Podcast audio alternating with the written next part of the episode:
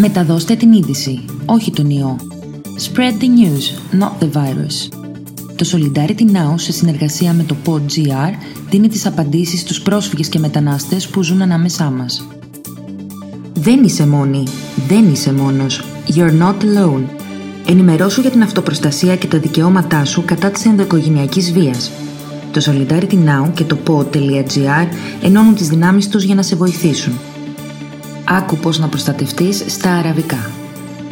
أنت لست وحدك دافع عن نفسك وتعلم حقوقك ضد العنف المنزلي منظمة سوليداريتي ناو وموقع بود دوت جي آر يتحدان من أجل دعمك استمع كيف يمكنك حماية نفسك باللغة العربية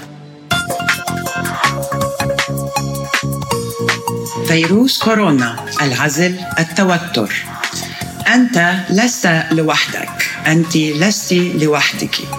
منظمة سوليداريتي ناو تقدم لك معلومات عن العنف الأسري وحقق في حماية نفسك. لقد تولنا سابقا المبادئ والإجراءات التوجيهية للنظافة ودرسنا الآثار الناجمة عن انخفاض الحالة النفسية والاجتماعية.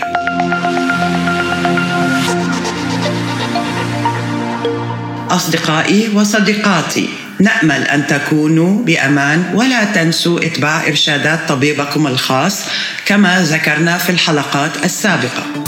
نظرا للظروف الحالية فإن التواجد في المنازل لفترات طويلة يمكن أن يكون له آثار ضارة على صحتنا العقلية الآن وفي المستقبل. إذا كنت في حاجة إلى دعم المتخصصين فلا تتردد في التواصل مع أي منهم. على الرغم من انخفاض الوجود المادي لمعظم الأعضاء إلا أن الخدمات تعمل وتقدم المساعدة والتوجيه. يمكن أن يؤثر الحجز الصحي في المنازل سلبيا عليك أنت وأسرتك مما يؤدي لاختلال توازن الأسرة. إليك بعض النصائح البسيطة لك ولأسرتك. التعرض للهواء النقي والشمس ولو لبضع دقائق يمكنك فتح النوافذ والاسترخاء في الضوء الطبيعي ممارسة التمارين الرياضية البسيطة بقدر المستطاع لها آثار مفيدة للجسم والعقل. إذا كانت لديك التكنولوجيا الحديثة فيمكنك التواصل مع ذويك في أماكن أخرى أو كتابة رسائل لهم. يمكنك كتابة يومياتك أو سرد قصص للأطفال أو الاستماع إلى الموسيقى التي تسعدك والتغني بها. هذه النصائح قد لا تصلح مع الجميع. إن التوتر النفسي قد يقود إلى العنف وإلى تصعيد الأمور، خاصة مع وجود تراكمات سابقة. من المهم أن نضع في الاعتبار أن العنف لا مبرر له على الإطلاق. إذا كنت ضحية للعنف الأسري فتأكد أنك لست لوحدك. تواصل مع أي شخص يمكنك الوصول إليه دون خجل فأنت لم تسببه. حاول وضع خطة للهروب من خلال الجيران الودودين وأطلب المساعدة في أقرب فرصة. يمكنك أيضا الاتصال بالخط الساخن للنساء ضحايا العنف الأسري على الرقم 15900 والذي يوفر الترجمة بعدة لغات بضع ساعات في اليوم.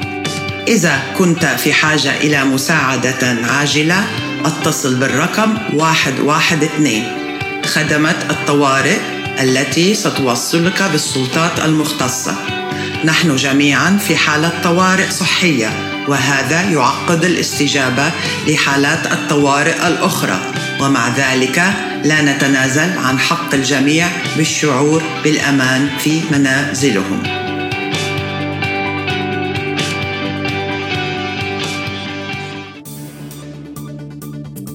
Ήταν το Frequently Asked Questions for Migrants, ένα podcast του Solidarity Now σε συνεργασία με το PodGR που δίνει χρήσιμες απαντήσεις σε πρόσφυγες και μετανάστες που ζουν στη χώρα μας. Βρείτε το podcast στην ιστοσελίδα του Solidarity Now, στο PodGR, στο Spotify, Apple Podcasts ή όπου ακούτε podcast από το κινητό σας.